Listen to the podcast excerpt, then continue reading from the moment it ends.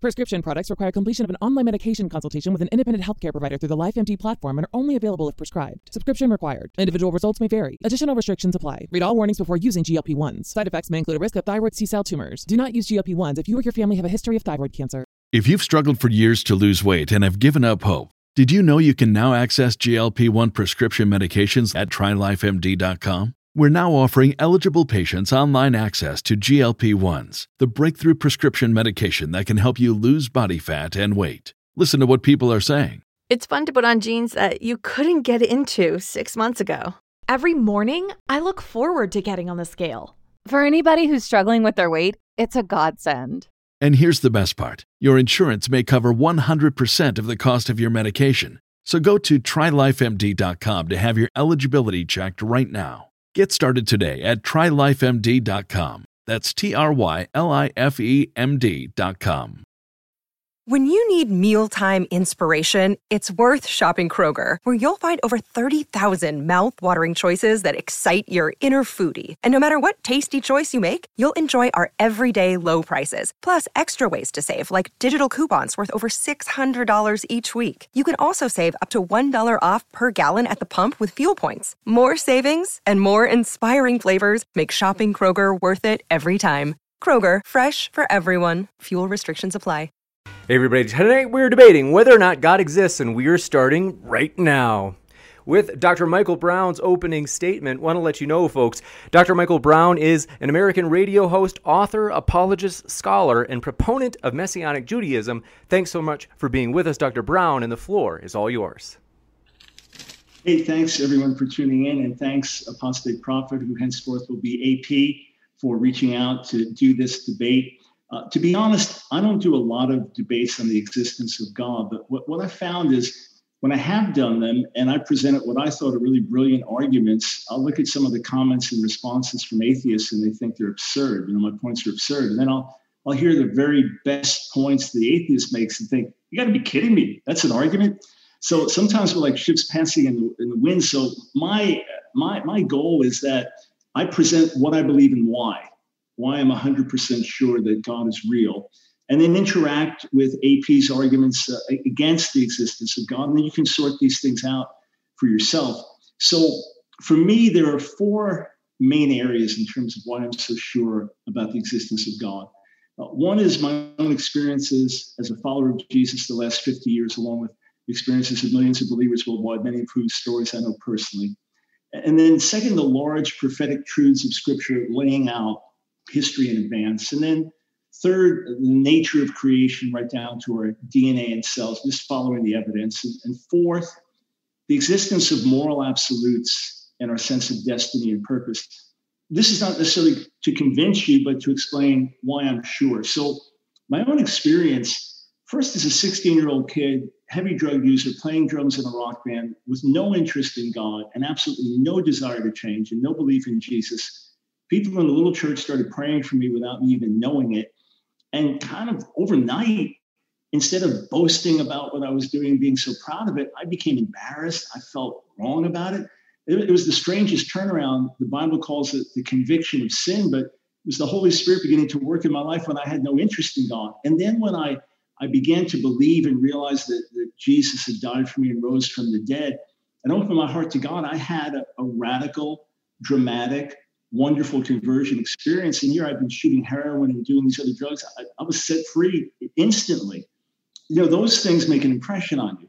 And then right around that same time, I got a bad case of hives and I had these, you know, terrible blotches all over my skin and had to take medicine over a course of a week to get rid of it. And I got off the medicine. and came back brutally one day. I prayed with some friends and within two minutes was healed. That gets your attention but then it's been 50 years of really having a relationship with God. I, I mean, times that I'll feel that the Lord wants, requires a certain thing of me. And I do it privately without anyone else knowing all these doors that are supposed to open then open. Or I, I may have had it hundreds of times where I go to speak and feel led to change subjects and go on this obscure verse with an obscure topic, only to find out that's the very thing that the church was dealing with. Or in prayer one day get a sense you're going to hear from a particular country you haven't been to in years and years and they're going to invite you to speak and you're going to get the call tomorrow and the call comes tomorrow to that country in the most random way connected to me. When it was 50 years of that, I, I would have to deny reality, to deny that, that God is actively at work in my life. And then, you know, documented healings. You know, I'm, I'm thinking about a woman named Barbara, degenerating with MS, 16 years hospitalized, uh, loses uh, control of her bodily functions, has to live with canisters of oxygen being pumped into her into her lungs. She went legally blind, feeding tube inserted into her stomach. I mean, just in a fetal position, muscles atrophy, can't walk. Uh, Mayo Clinic said the only hope is to pray for a miracle. She's on hospice care at home. There was massive prayer for her. She hears a voice distinctly say to her, "My child, get up and walk." She this is documented. The doctors wrote the story. Um, she she hears that voice, calls her family into her room, gets up, walking, completely healed. I, I mean, vision back, muscles reformed. Just crazy stories like that. Man, Brazil blind over 50 years because as a five-year-old, he, he accidentally spilled muriatic acid into his eyes, and they're just coated over with scar tissue, completely healed and seeing.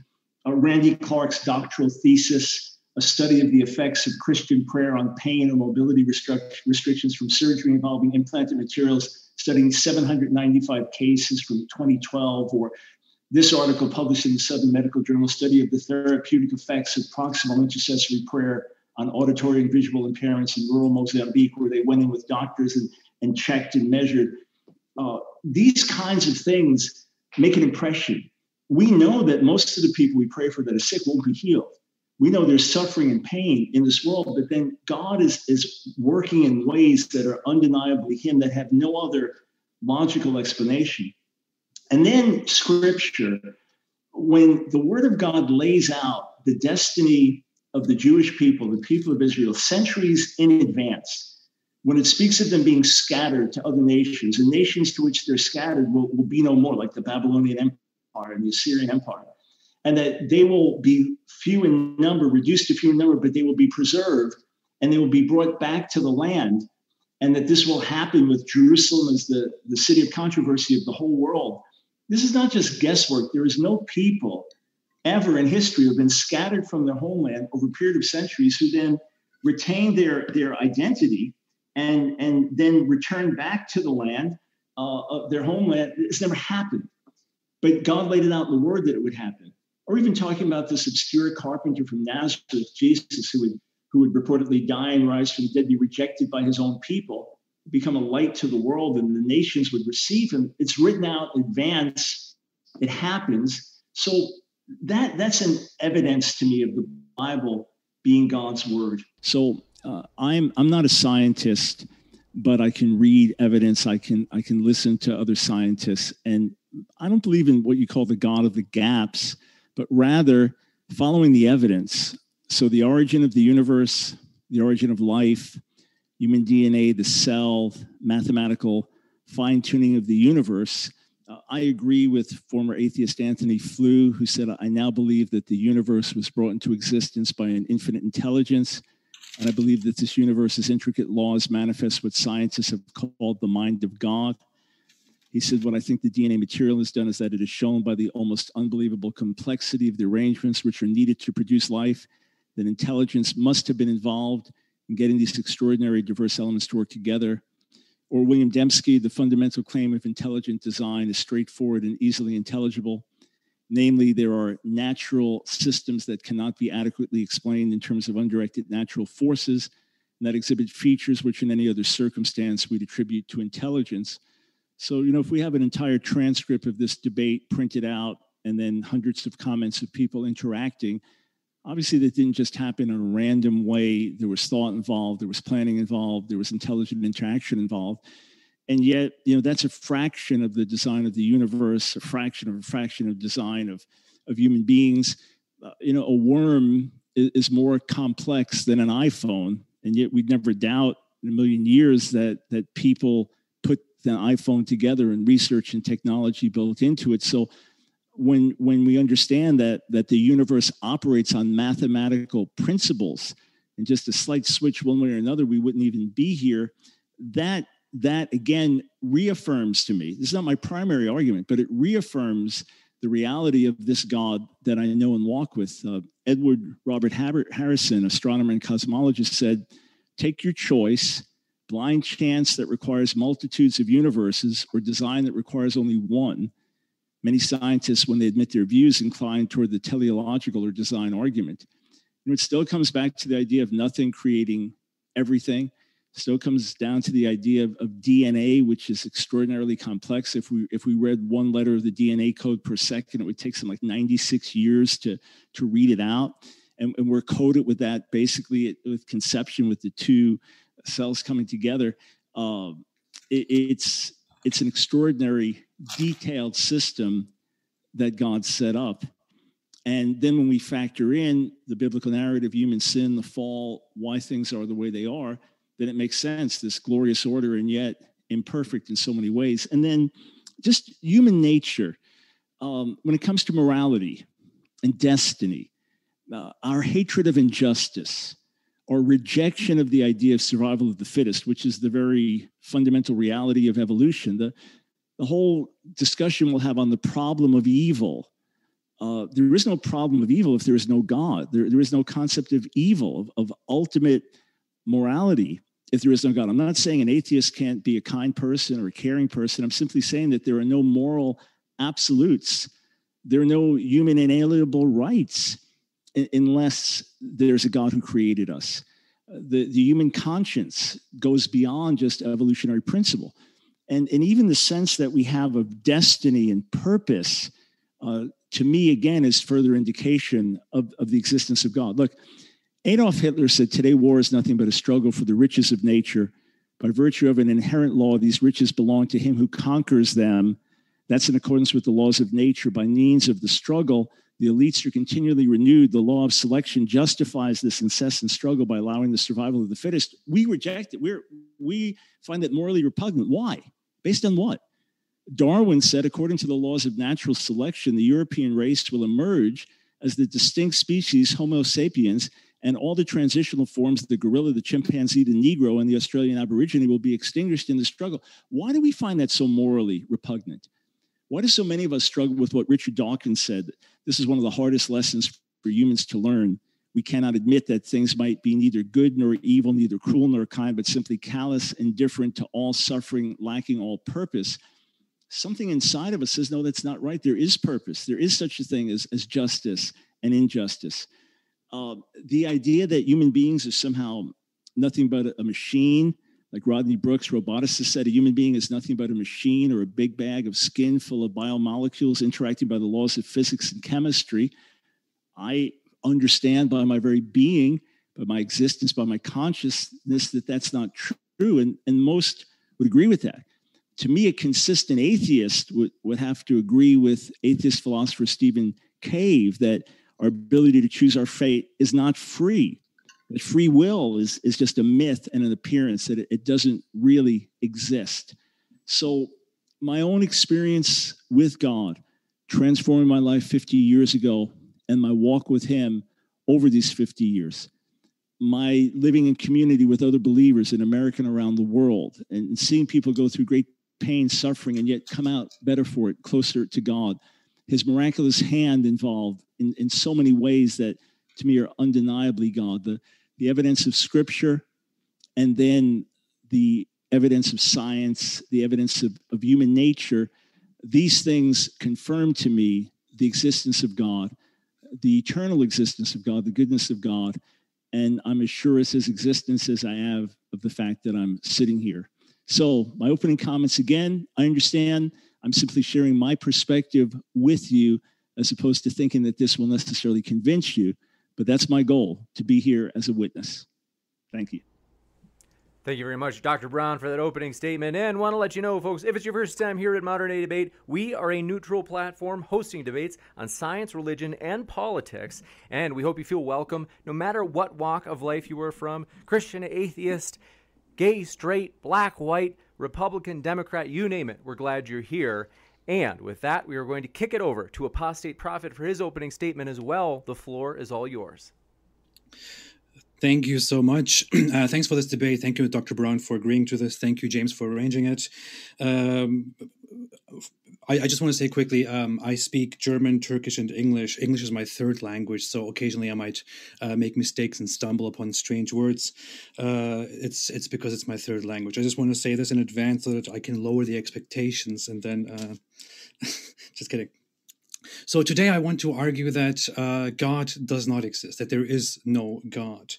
Um, and to be very honest, I have a different approach when I when I look at uh, debates on whether God exists or not, and I look at how these usually revolve around things like uh, cosmological arguments and uh, all the other classical discussions that you see. I think they are a giant waste of time, and usually play into the hands of uh, proponents of theism who want to uh, circle around those arguments. I don't want to approach the, the, matter from that angle at all. What I want to do today is I want to talk about uh, three perspectives three points. Uh, one is what is God? The second is uh, the injustice and absurdity of God. And the third one is the, the lack of functionality of God.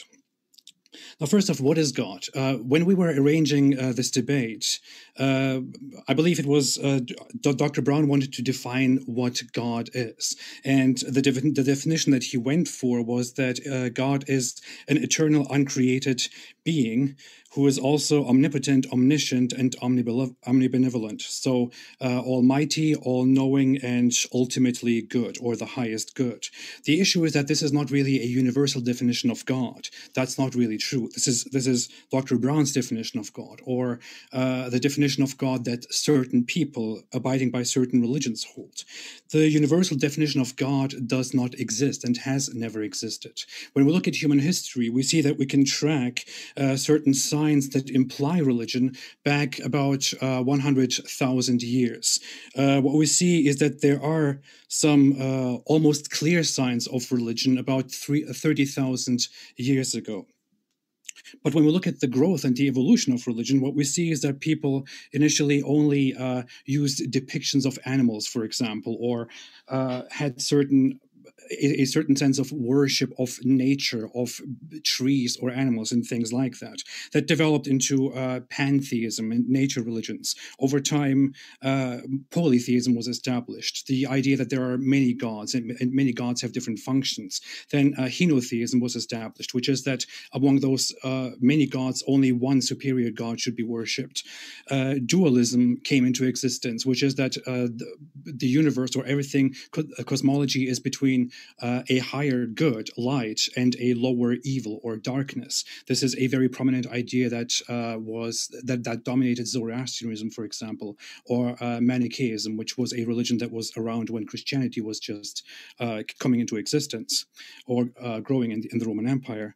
Um, monotheism as Dr. Brown sees it, came into existence very recently in human history. In fact, when you look at history, the first monotheistic uh, practices are not attributed to the biblical God, but rather to uh, Egypt, for example. The first signs of monotheism are thought to be coming from Egypt, from Akhenaten, who established a uh, religion that is known as uh, Atonism, where uh, everybody is meant to worship one superior God among many. And this is then called monotheism in history.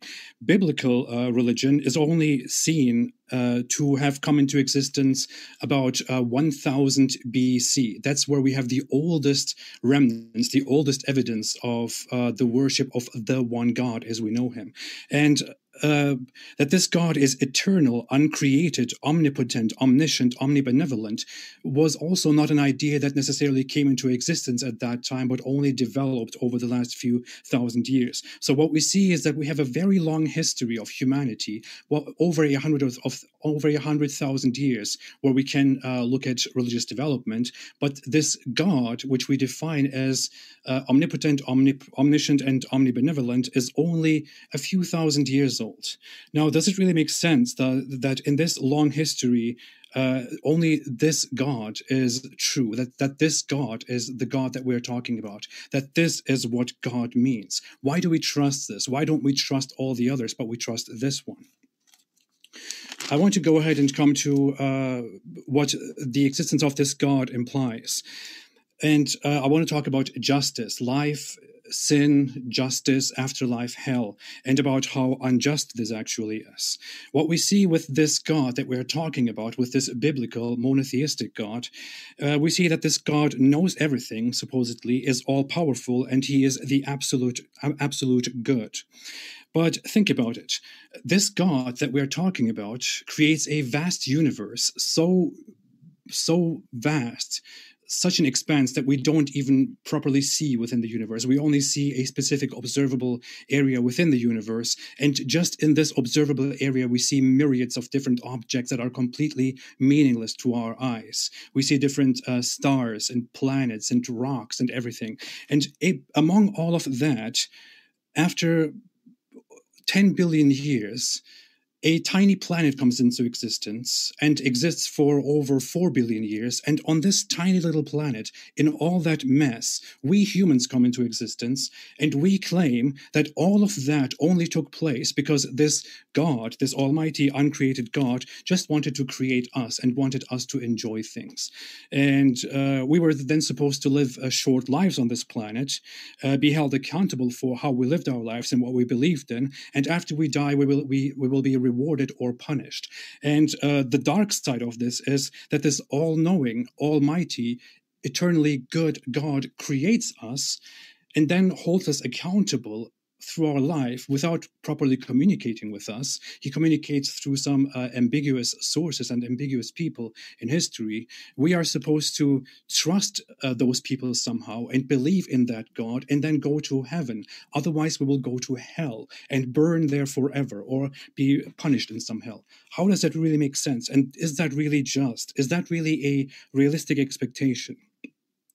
It is, it is very odd, isn't it? And what's funny is that proponents of God present this false scenario that we are between believing and going to heaven or uh, disbelieving and going to hell. But that's not really the case. What we, in, what we have in reality is that we are supposed to believe one certain religion among so many different religions because that one certain religion is supposed to save us from the punishment in the afterlife that all the others will take us to if we trust them and not this one religion. Uh, now, can you really expect a Muslim, for ex- if Christianity is true, can you really expect the average Muslim to be confronted with Christianity and to accept Christianity? The average Muslim will not accept Christianity because they were brought up with ideas that are completely different, completely in rejection of Christianity. They will not even think about whether Christianity makes sense or not. They will simply reject it. If Islam is true, the average Christian will most obviously reject uh, Islam. I am here confronted with God, and I most definitely reject it, not because I know that it is true and I reject it because I want to reject it, but rather because I don't believe that it makes sense. Can I be blamed for that? And if hell does not exist, if we will not be held accountable, then why in the world would all of this exist? Why would God exist? Why would He be uh, omnipresent, omniscient, omnibenevolent? Uh, and why would He do all of this without showing anything?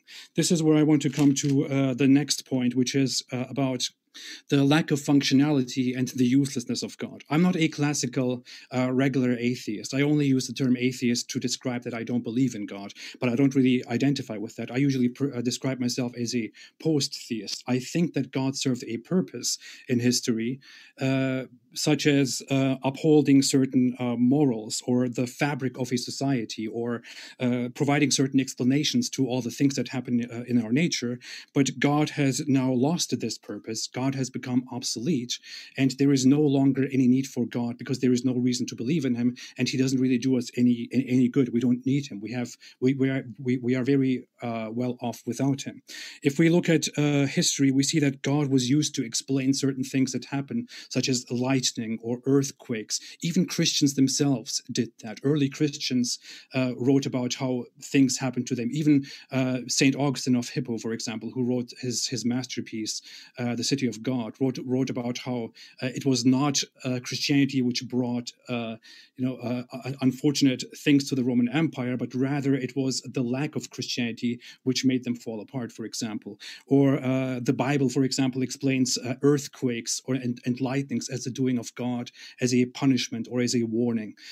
all the religions, different religions, attributed these functions to different gods. But what we see in reality is that over history, nothing that we attributed to God, nothing nothing that we explained with God turned out to be the work of God. If we look at a uh, at, at a list of statistics of things that we attributed to God, we see that zero out of all those, zero percent brought us to God. Everything had a different explanation besides God different cultures uh, in history the Mongols, the Native Americans, Greeks, Romans, Manichaeans, uh, polytheists, the Chinese, who were completely unaffected by God, had uh, their own explanations. And we, and, and we see that uh, God was just one explanation and it is not really needed anymore. There is nothing in our world that needs God in order to fill the gap uh, we have explanations for everything without God. To certain things, we don't have explanations, but we try to find out the true explanations to them instead of trusting in God, which doesn't lead us to any solutions. It just gives us an illusion,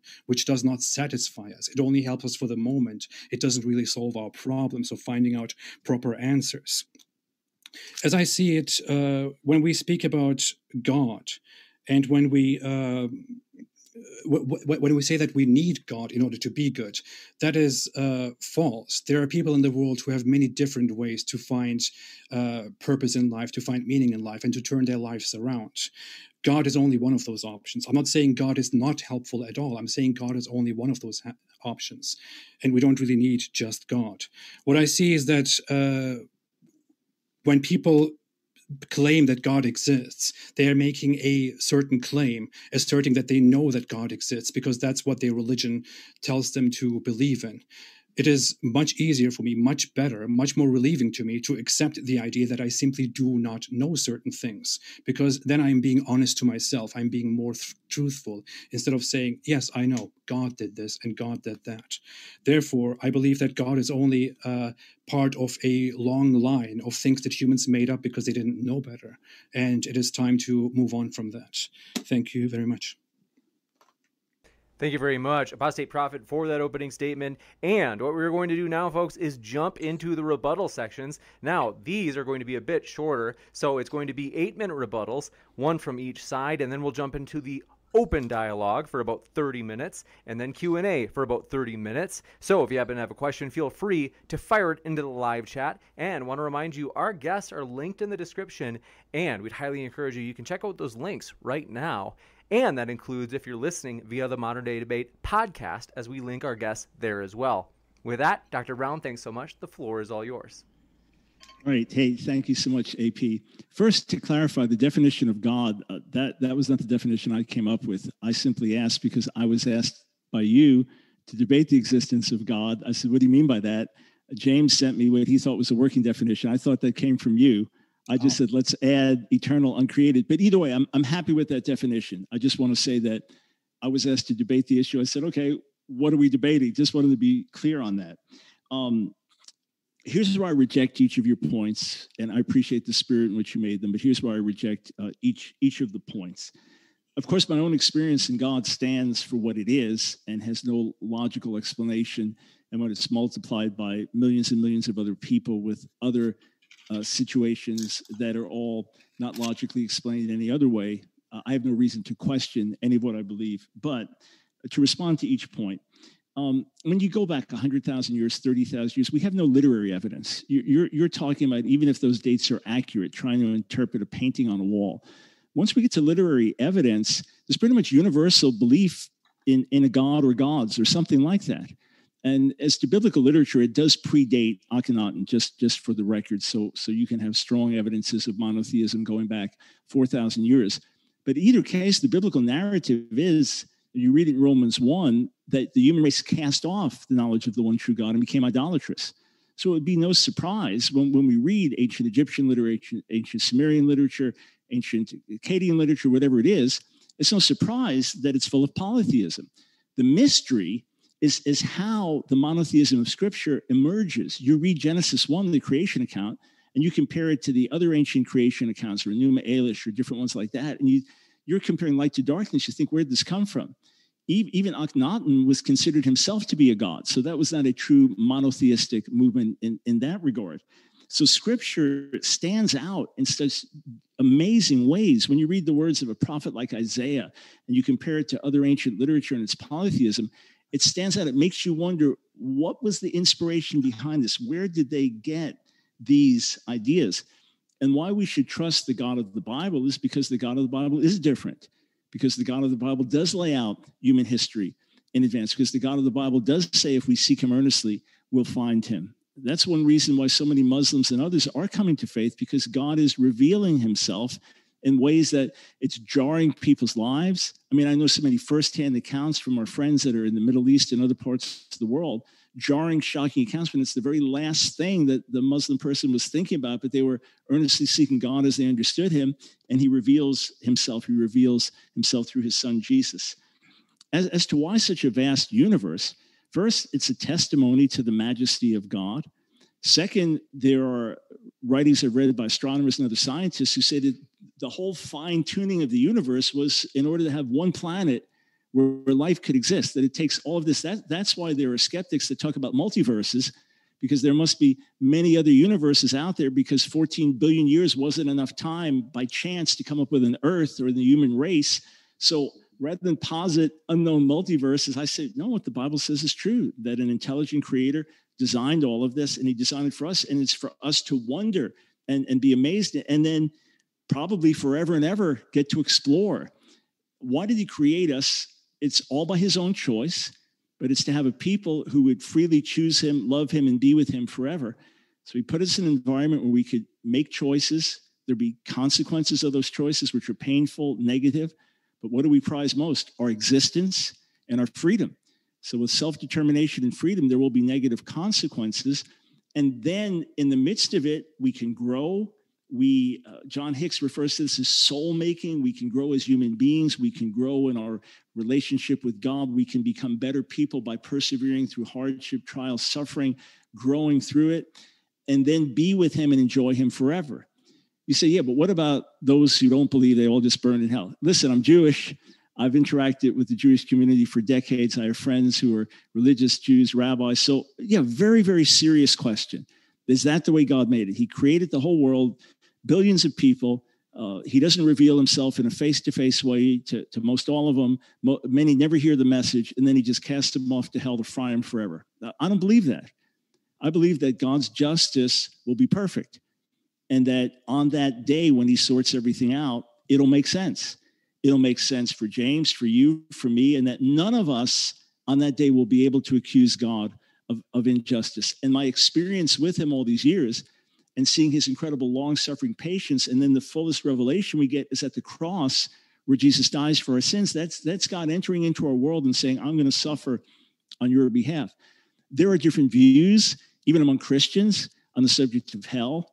Is it just a cessation of existence, what someone call annihilation? so that you forfeit eternal life and that's it. There are early Christians that held to some type of universal reconciliation. I don't, but there were some who did that said ultimately that everyone makes it eternally.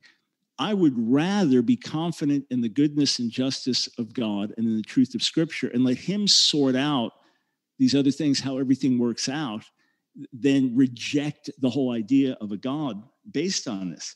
Um, as to God being used to explain certain things, yeah, there of course is superstition. There's superstition to this day. When I was in China a few years ago, I was amazed at all the superstitions of the, of the atheist uh, tour guide.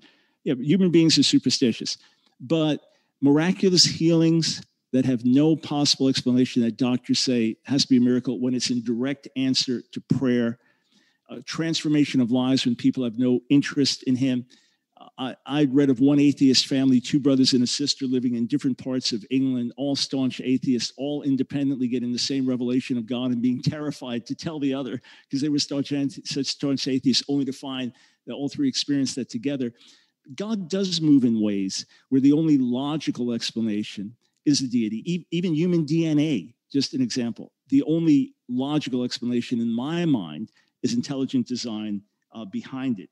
Uh, and, the idea that we don't need God to be good, yes, as I said in my opening statement, there can be caring atheists and moral atheists and people of different religions, non religions. We know that there's barbaric cruelty that's taking place in the name of religion and barbaric cruelty that's taking place uh, with atheism. But my question is can you have moral absolutes without God? I say no. Can you have objective morality without God? No. Can you have a concept of injustice or inalienable human rights without God? No, because ultimately we are the random products of a freak evolutionary unguided process which is driven by the survival of the fittest.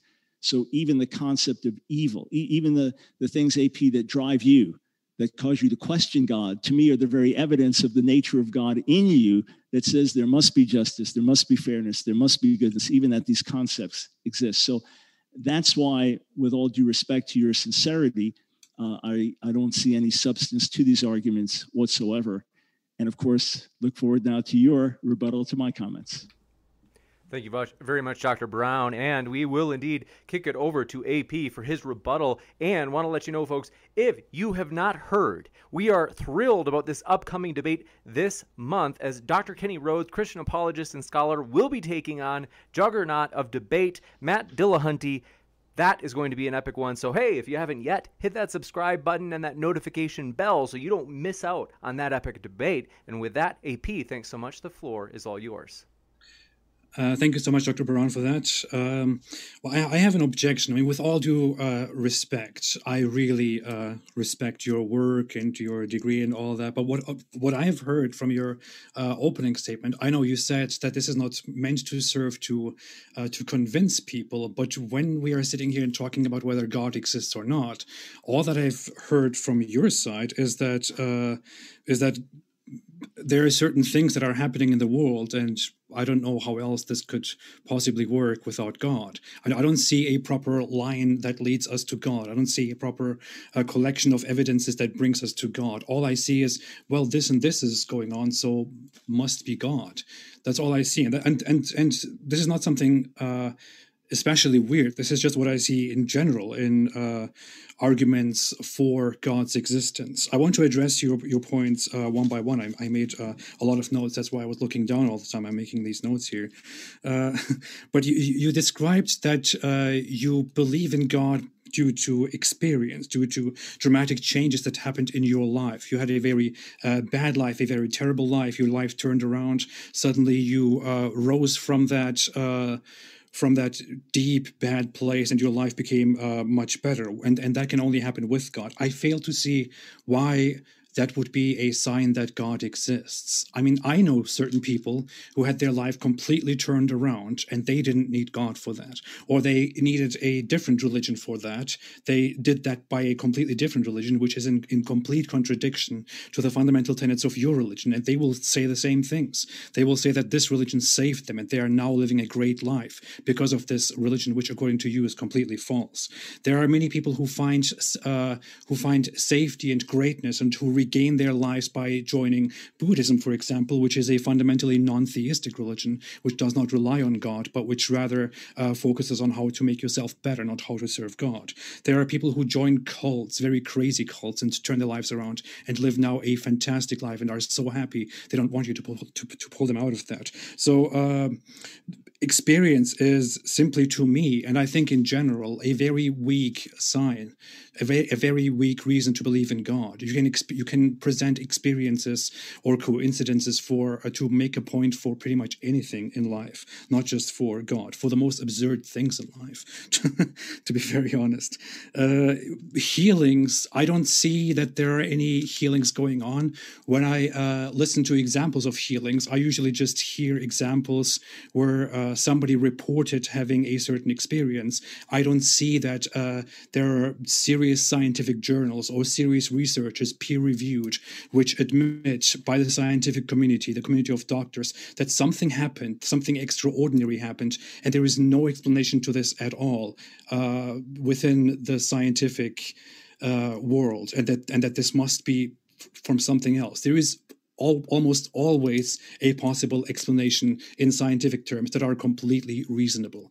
I don't see any evidence of anything really, really strange happening. I think evidence for something strange happening that only leaves God as an, as an explanation would be that somebody loses uh, loses their leg, like a man who loses his leg in a war. Then he prays, and suddenly a leg grows back, or suddenly a leg comes down, descended from the sky, and and is attached to him. But that usually doesn't happen. The examples that we have are so ambiguous, so vague that somebody who is uh, who was blinded can somehow see again, which is by no means something that science doesn't have an explanation for. On the contrary, it is very well known that blindness can be can be temporary, that blindness can have different reasons, can go away, that people might see again under different circumstances. Um, so experience, I think, is simply a very uh, weak hill to die on, to be very honest. Uh, scripture, when we look at scripture, uh, you, you, talked about, or Dr. Brown talked about how uh, the scattering of the Jews and their preservation was very much foretold, uh, and that this couldn't have been foretold, but this is not something very special. The Bible also makes a lot of claims about things that will happen in the world which remotely did not happen. The New Testament makes a lot of uh, predictions uh, of revelations in the future which did not come true. Uh, Islam makes many prophecies uh, Muslims generally say, how could this little uh, Arabian guy have predicted that, he, that, that that Muslims would go out and conquer the entire world and they would enter Jerusalem? Nobody would have uh, possibly made that prediction and it would have come true. Well, they make that same claim. Many other cultures, many other religions in history have made extraordinary claims. They have not come true. So uh, there is not really a point in uh, taking this one example where things seem to have come true in a certain way and to say, well, it is true because certain predictions and prophecies have come true. Uh, let's not forget about the fact that Jews were mostly preserved because they were seen as chosen people of God in a mostly Christian world. Uh, appealing to free, few, few creationists uh, who agree that uh, the universe must have a creator will not uh, establish the truth that the universe has been created. If we want to look at uh, science, if we want to look at scientists and what scientists tell us, we see that uh, science overwhelmingly gives us explanations of the world, of how the world came into existence, of how it expanded, and of how uh, animals developed scientists overwhelmingly give explanations that are completely contrary to God. We want to uh, challenge evolution. when it comes to evolution, there are over 500,000 uh, re- peer, peer-reviewed research papers in existence right now, which directly or indirectly reference uh, evolution as a fact. So, if you want to appeal to authority, which I don't do, then you you lose by default. There is simply no way that you that you can possibly win with that. Um, if we want to look at evidence, I simply don't see any evidence that would lead us to God. I mean, we have certain things that are happening. You say that uh, the universe uh, seems to function in a certain way, and that uh, things seem to have been nicely designed in such a way that it makes it possible for us to live. That's not entirely true. Uh, that is a claim that is often made that the universe is fine-tuned and, and that if things were slightly off, everything would, uh, you know, erupt in chaos. That's not really true. I mean, our Earth is orbiting the sun in a completely infrequent, strange way, not in a perfect orbit. Uh, there is a large room of distance that uh, we could float within, which would keep our Earth completely well and alive. It doesn't depend on a certain specific orbit. The world is full of chaos. Things are exploding, burning uh, around us all the time. Uh, there is no reason for us to assume that uh, things seem to work very well, which is why we come to God. I want to leave the morality part uh, to our oncoming discussion because I don't have enough time left. I only have like uh, 15 seconds left or so, I believe. Um, but I assure you that morality definitely does not depend on God. And I assure you that uh, my appeal to morality and my convictions of morality don't need God. We don't need God for morality at all. And we also don't need objective morals, by the way. Thank you.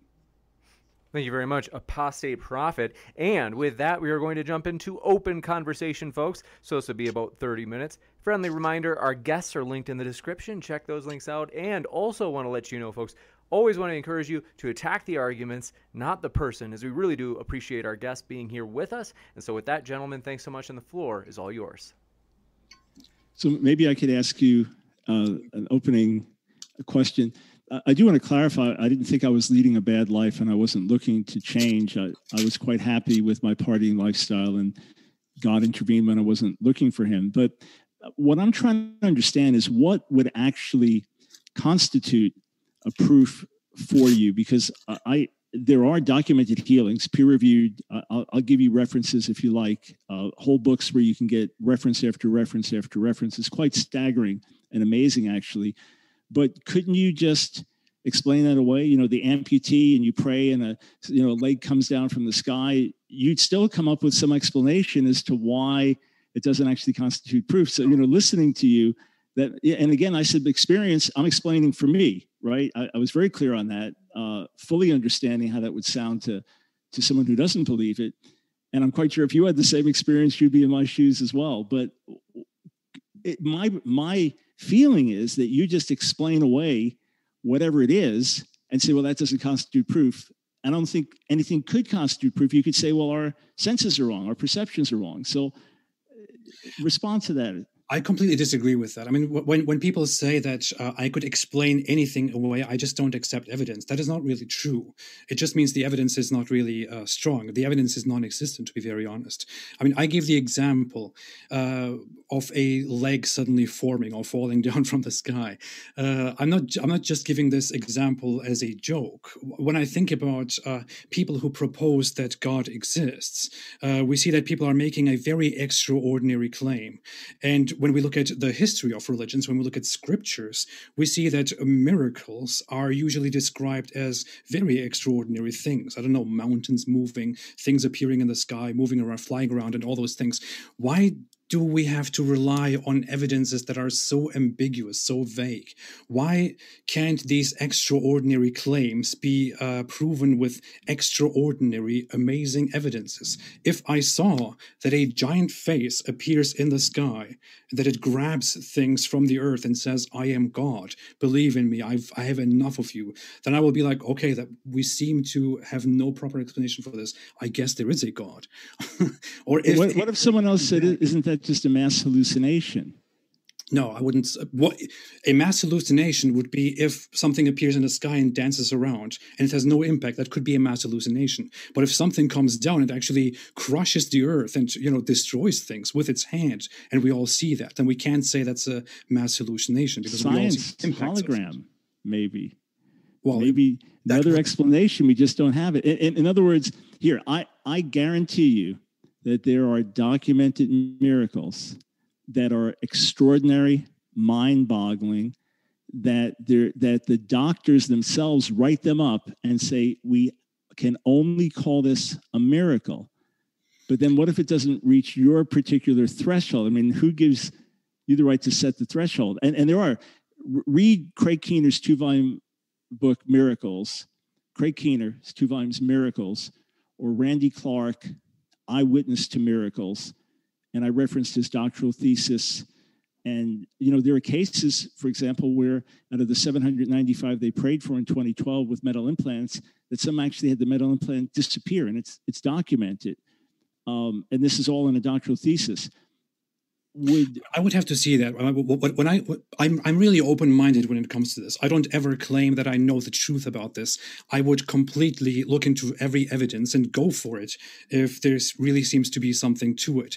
The issue is that uh, what people generally call evidence is not proper evidence. When I see when I look at healings, for example, which uh, people call extraordinary, I don't ever I have never seen, and I am willing to look into it again.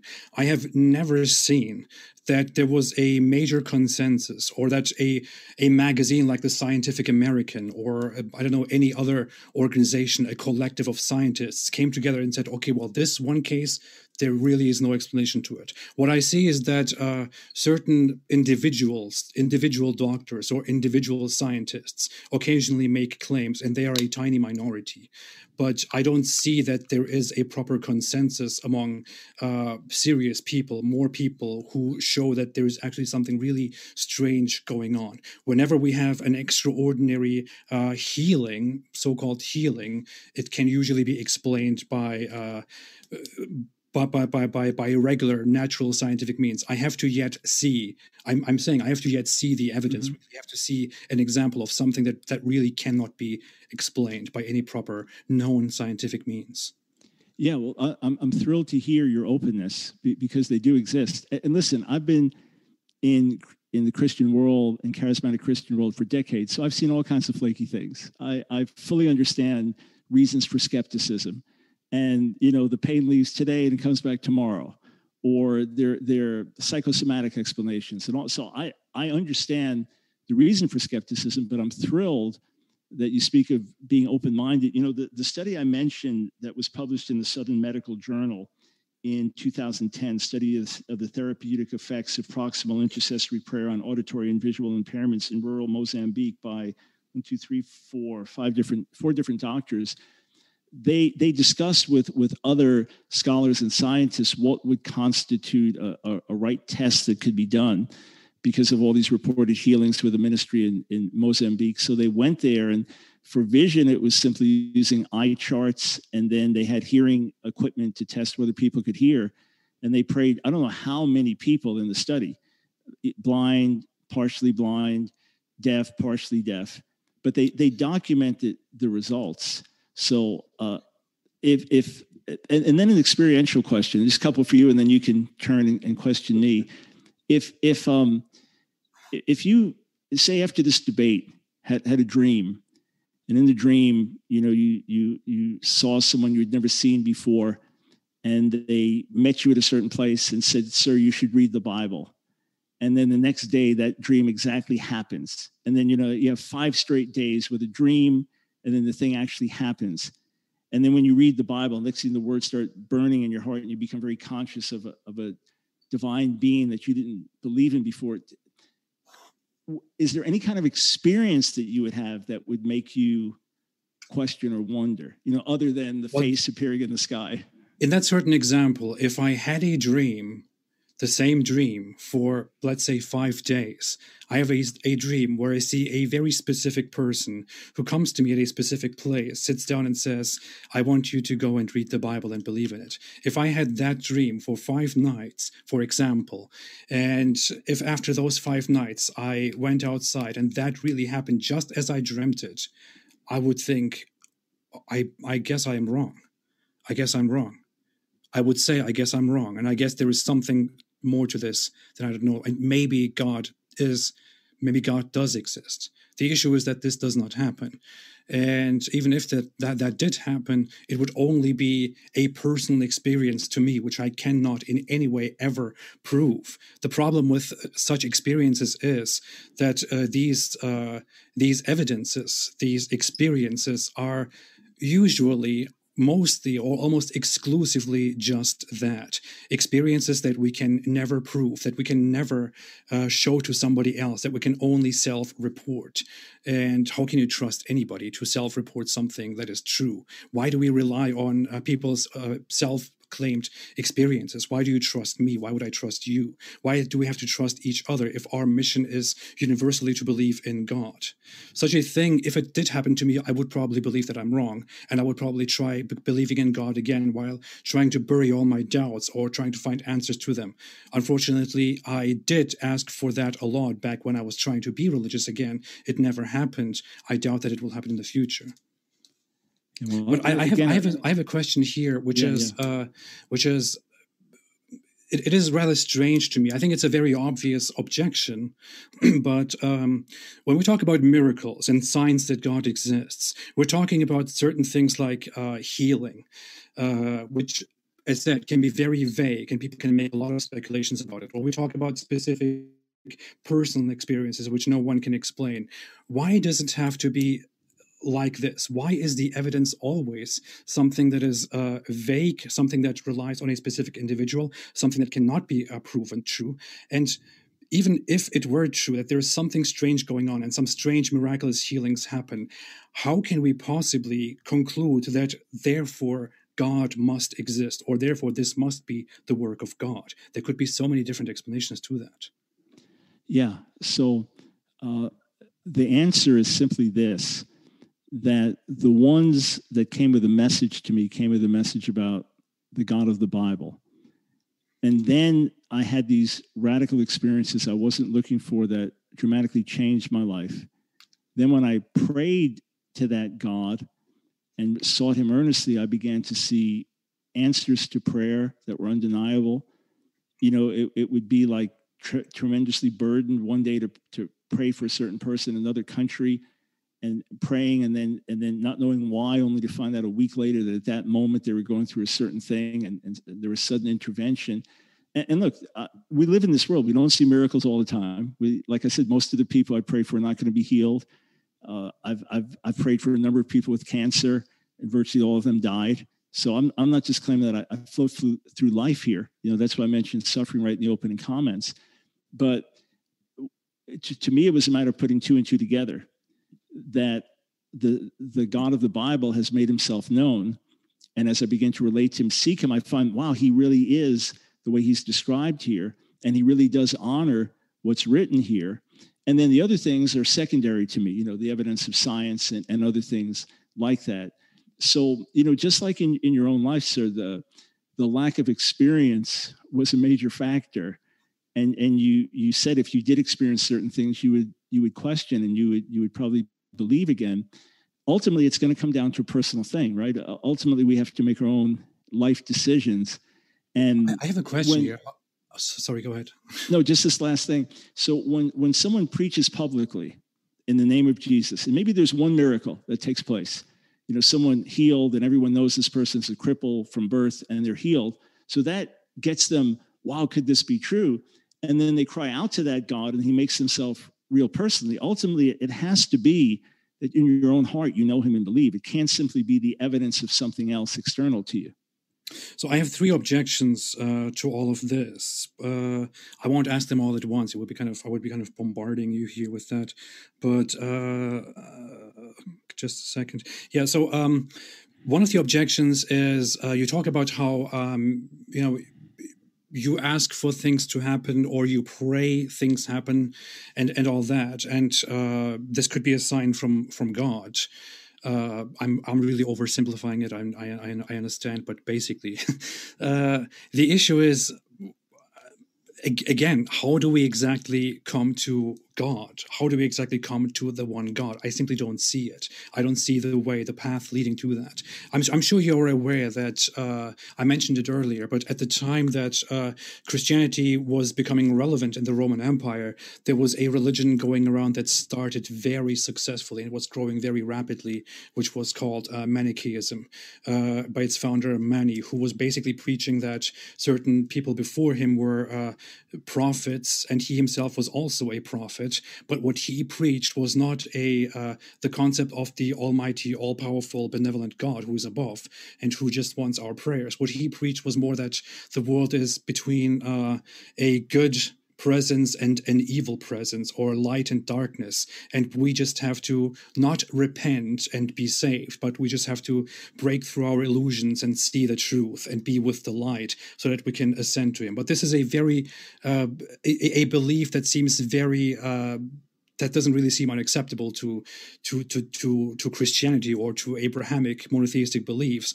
because it also challenges the idea that God is almighty and all knowing and all powerful why can't we say uh, when we look for truth, when we look for healing, when we look for uh, a blessing, it is that guy's light above, that guy's good God above. Why do we say it is the Christian God? Why, why do we say it is Yahweh? Why don't we say it is uh, the Islamic understanding of God? Why don't we say it is the Buddhist connection to the universe? Why don't we say it is the Taoist connection to the the the the Tao, which is the essence of everything? Why exactly do we say it is God? Because God. you said that we pray and we get responses, but everybody claims the same thing. Buddhists right. claim the same thing. Hindus claim the same thing. Let's Muslims claim the same thing. Let's kick yeah, yeah. So right. So this is there's several levels.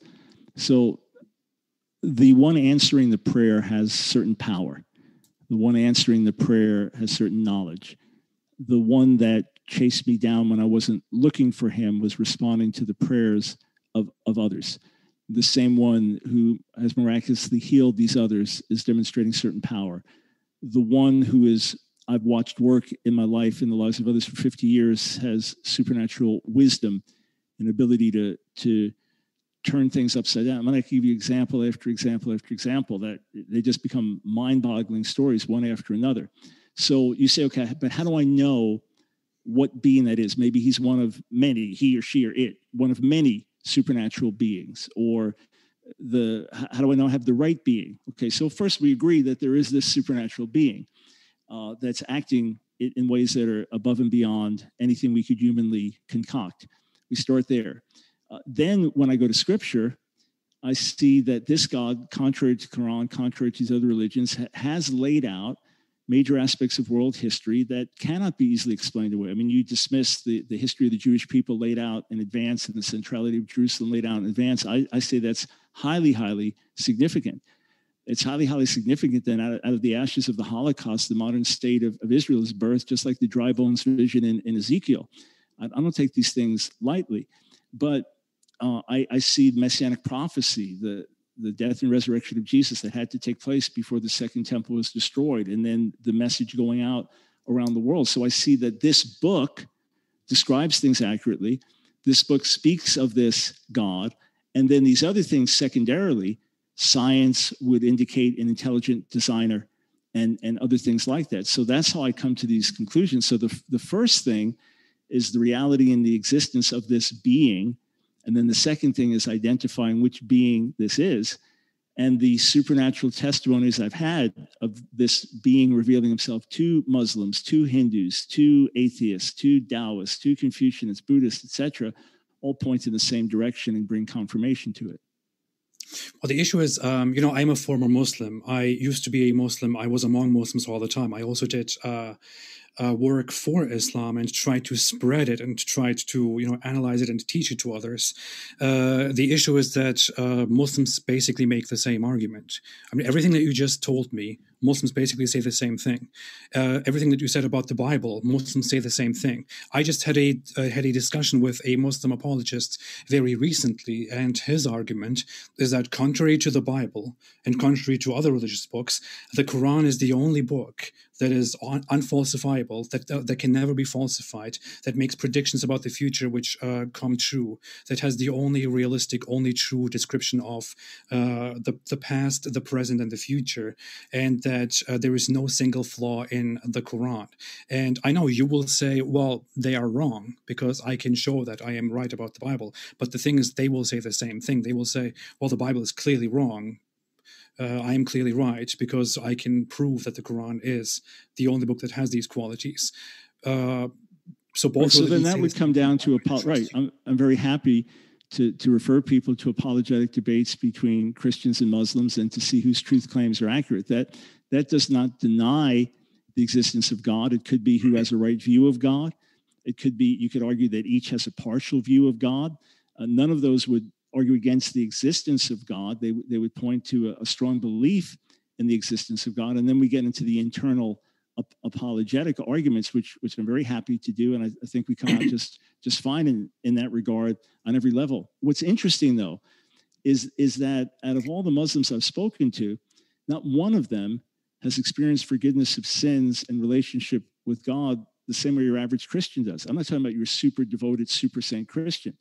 That you know as a Muslim that there's no assurance, that there's no knowing Allah as Father out of the out of the many names of God, uh, none of them is Father.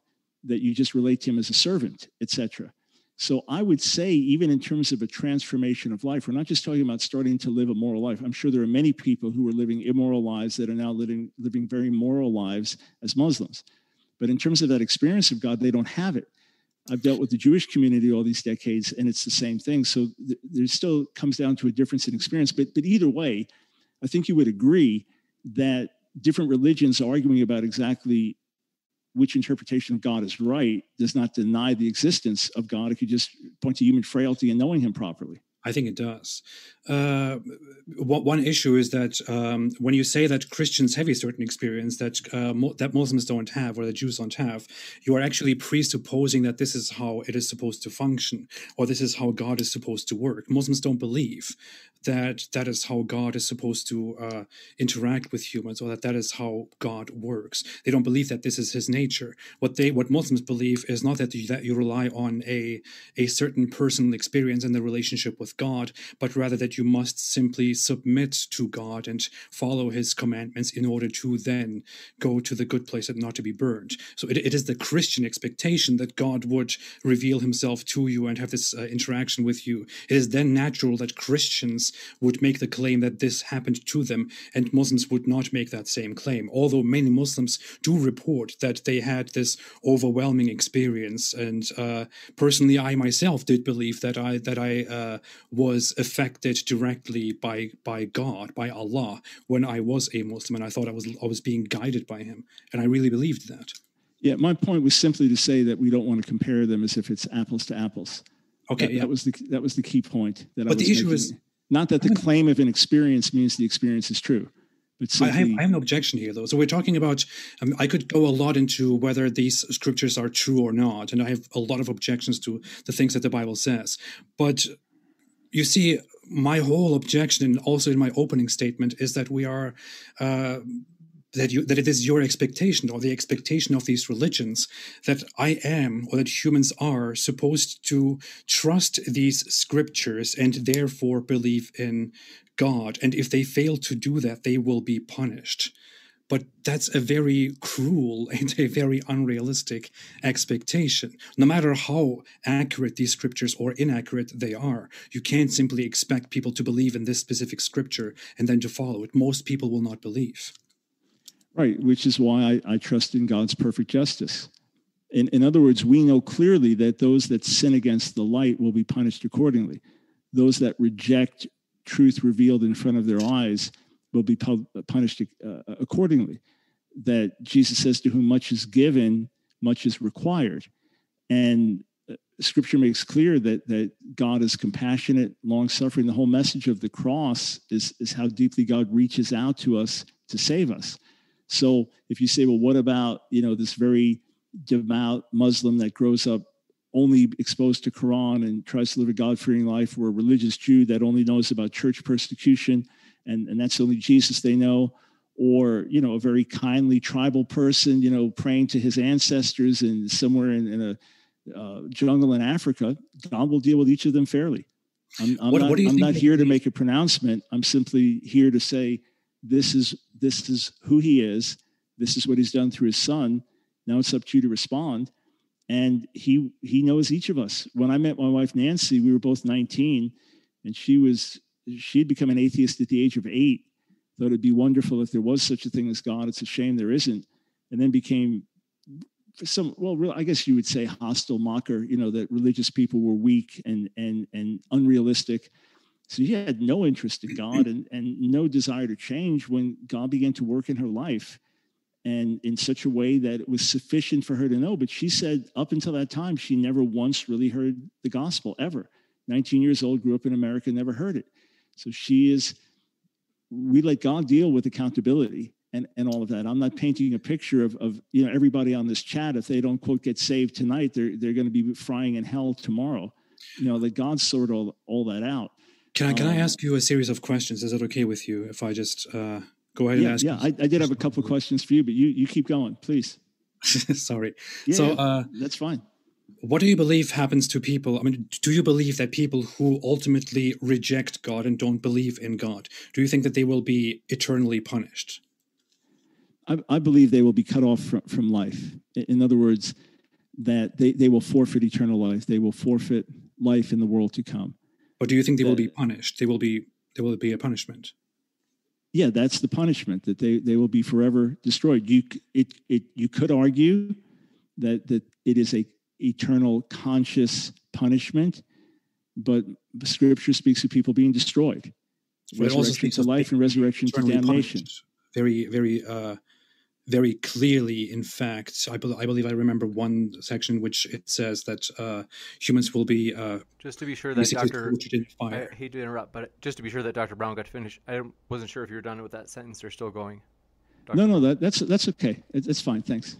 Gotcha. Yeah, so so actually, there are only three passages in the New Testament that would potentially speak of eternal conscious torment. Matthew 25, 46, which says eternal punishment, and then two passages in the book of Revelation, primarily speaking of, of, of Satan and, and others tormented day and night forever and ever.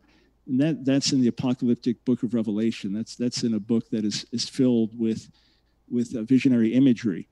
Uh, the Bible speaks of, you know, John 3.16, whoever doesn't believe uh, will perish. Jesus will punish those when he returns with eternal destruction. Those, the, the wicked will be punished. I'm 100% sure that God will enact perfect justice. If that perfect justice entails eternal conscious torment, which seems unimaginable to many, it will make perfect sense on that day. But you could make a strong argument for the fact that you forfeit life, that if you reject God, if you choose not to follow him, if you sin against the light that was revealed, then, then you forfeit life beyond the grave. You forfeit eternal life. Well, um, I'm, I'm pretty sure that the scripture talks about a lake of fire. Isn't that true? Yeah, it's it's in the. It also talks about beasts coming out of pits with seven heads. It, it's it's it's a it's a. It, and, and what ha- what does fire do? Fire burns things up. Okay, these are these are images of, of destruction. But what you need to do is look at the overall testimony of the mercy of God, the grace of God, the goodness of God offered to us freely through the cross. And then here's the other thing you know, human beings commit atrocities all the time. Human beings are guilty of, of terrible evil. If, if there's only justice in this world, if there's no payback in, in the world beyond, if there's no setting things right, then then things make very little sense. I understand if, if, that, but but yeah, yeah let, me, let me just yeah let me just finish. Uh, I I believe in a God who will make everything right, and and who will set the record straight, and who will ultimately punish the wicked as they should be punished, and that the ultimate punishment is forfeiting eternal life. And if you study Scripture, you'll find about 99% of the references are to people being cut off, destroyed, as opposed to uh, an eternal conscious torment, which you find explicitly only in two verses in the book of Revelation, in the, in the midst of all types of apocalyptic imagery. Well, the issue is um, that you're making assertions about what God will do, and you're making assumptions and predictions about what God will do, and uh, what. But aren't you aren't you asking me? No, who, you asking me what I believe? No, I, I am. Of course, I am. But you're making assertions about who you think God is and what you think God is, who you think, uh, how you think God will work. But these are merely assumptions. I mean, you you don't really know. God. I, I do know. It's it's written in the Word. I'm, I'm I'm sure the scriptures are true. The but fact that, that you don't believe or question doesn't doesn't change my view. What, what, do, what do, you think? At all. Do you think? Do you think I will be punished if I uh, today or in my entire life i'm confronted with this belief and i don't believe and i die as somebody who, who explicitly rejects this belief as untrue or as nonsensical do you believe it is uh, i will i will i will be punished for that is that your belief yeah so let me let me answer it on three levels number one you'll you'll get what you ask for you don't believe in this god. You don't believe there's anything uh, to, to go to. So you will not enjoy him and be with him forever. That's the first thing. The second thing is as to your non belief, that's a matter of culpability.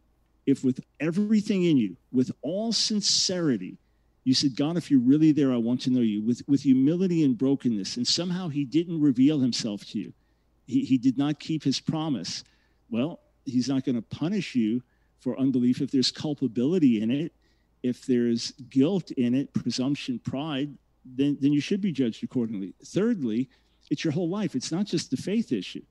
Uh, are, are there things you've done that deserve punishment? Are there things that you've done that have been harmful to, to others? Are there, th- are there things that you've done that have abused the, the body that God gave you? So we're all going to be judged before Him. And when we stand before Him, we're going to find out we're not as righteous and perfect as we think. If I, I wonder if we just took your thought life for the last week and put it up on the screen, uh, if, if you'd say, okay, I'm proud of that, or if there'd be things that are they're embarrassing, the same, same for others. So God knows every secret thought and he's the only one that's going to come out perfect. But this is what I, I do not believe. I do not believe that if someone sincerely sought the truth about God with a humble and honest heart and did not come to believe as I believe, that as a consequence of that, God will eternally torture that person. I don't believe that. Then there is no need for us to believe. 60 seconds. I'll give you a chance, apostate. If you want to respond, I'll give you 60 seconds, and then we've got to wrap up. Oh, really? That that was short. Wow, that was quick. can, well, uh, can we extend it just to come back with one with one or two questions for for AP? Sure. I mean, you can respond to me, but can we extend it? I'll go yeah. a little longer for the the Q and A if, if he's willing, because I, I did have just a couple of quick questions I wanted to ask you. That and I'll, I'll, settle for real short responses without rebuttal. Okay, is that all right? Sure. Yeah. Oh, oh, okay. So, is there anything in human DNA, in in any aspects of creation that make you wonder about intelligent design? Uh, I have thought about it before. I thought about. Um, I mean, I occasionally think things seem to. Uh, originate from a specific place. Everything is uh, gigantic, very complex. Uh, maybe it does make sense that there is a designer behind this, but I simply do, do not see that. There is a better explanation to everything, and everything seems to be quite random, to be very honest. Uh, if all humans were identical, if they weren't all a giant mess with a billion flaws, then I would think, okay, there must be a designer behind this. But even when I look at humans, I see that uh, we don't we don't look like we were properly designed. We are pretty much random. Okay, so all right. Like I said, I wasn't going to respond. I just wanted to.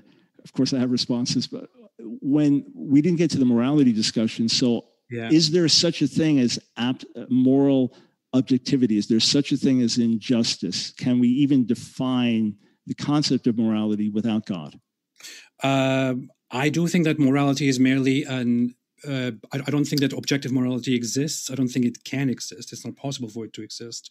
I also don't think that subjectively uh, we can refer to morality as a truth. I think that morality is merely um, rules that people establish for completely functional purposes and an expression of people's emotions and when people express their feelings about about something that is wrong then they simply express emotions which uh, are based on certain rules and certain things that humans learn from former generations that were brought th- to them over generations by their families their cultures or their religions which is why they see them as uh, as absolute rules or as higher rules. The proof to that is that morality has changed in every culture including among christians over history. So then just in sum just tell me if i'm accurate that you you are open to evidence about miracles. You just haven't seen anything compelling yet, but you're you're always open to, to look into it. Yeah, I, am pretty sure that it will never come. But oh, sorry, oh, I thought you were done. no, no, oh, oh, that's okay. Um, but I'll, I'll, keep you giving you references as long as you're willing to check them out. But you, you did say you were open minded. I, th- I thought you said that. Yeah, I'm completely open minded. Okay. Yeah. All right. You're predisposed to say it's not going to be, but open minded. That secondly, you did seek God for certain things, experiences, you never had them. But if you did have those types of experiences, it would make you question things. Was I correct in understanding that? Uh, depends on how you define experiences. Well, the dream thing, all that. You said that that would get you wondering. Yeah, that never happened. I was, I was, I'm really curious what happened to you, for example. I'm yeah, pretty yeah. sure that didn't happen to you. Got it. oh, okay. Yeah. And that intelligent design you've wondered about, but there there are other reasons against it. But that is something that you just keep looking at evidence and science. You're, you're in all honesty, it was something that brought me closer to the to the question of whether there is design. But uh, looking at it, I don't think that there is intelligent design. I don't think that there is design. I don't think that there are any signs to intelligent design. I think the universe is full of chaos, full of uh, randomness, and full of uh, development uh, that that doesn't have any design behind it. Got it. Okay. Uh, and that there is no such thing as objective morality. That I yeah. understood you correctly. No right, great. Morality. Hey, to, to all the the uh, fellow believers that are out here, AP, this is a great guy to pray for. I I'm very interested to see what the future holds. And uh, anyway, yeah, thank you so much. I appreciate that. Oh, thank yeah, and, and and thank you for for the interaction and for the challenges. Thank you. Thank you so much. I really thank, thanks, James, for the platform and letting us flex a little here. That was a quick half hour, wasn't it, man? That was. I know. I, I, thought we were we weren't even halfway through it, but yeah. I can Are we getting to the Q&As now? Or? Super enjoyable. Uh, both the chat as well as I personally, I was really enjoying it. I was like, this is flowing really well. So Sweet. people really enjoyed this. And hey, want to remind you folks, our guests are linked in the description as always. And I have been to both of their channels. I've watched content on both of their channels. I can tell you lots of interesting and kind of diverse set of ideas there. And so, hey, what are you waiting for? This Q&A should be good as we got a lot of great questions, folks. All of the questions related to the debate, I will read during the Q&A, given that we have enough time. And want to let you know any other questions that are unrelated or super stickers, stuff like that, just to save time and condense the Q&A so that we get the very best questions. I will read those others in the post-credit scene at the very end of the stream and say thank you to those people as well. But Silent Zero, thanks for your first question coming in, saying now some of these are comments as well as super chats. We allow comments. So they say the mere fact that you name things and explain how they work, AP, doesn't subtract from the fact that they can be creations of God. We'll give you a chance to respond, AP. I entirely agree. The issue is that uh, there is no reason for us to infer God in that. So why would we do that? you got it. And Mark Reed, thanks for your question, says Dr. Brown, why are we unable to replicate these miraculous healings under test conditions? Why do doctors work in hospitals rather than faith healers? Right. So miracles are exceptions to the rule. So miracles are not something things that happen every day of the week. You have people in the Bible who are sick, people in the Bible who die. So the whole thing of a miracle is it's something exceptional and it does get our attention.